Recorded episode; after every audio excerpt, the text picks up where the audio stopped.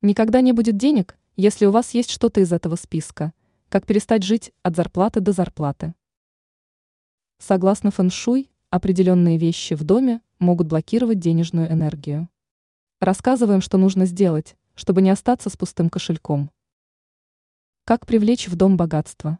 Первым делом нужно убрать всю грязь и пыль, особенно в углах.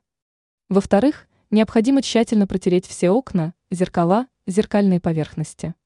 В-третьих, необходимо починить капающие краны, подтекающие трубы и другую неисправную сантехнику.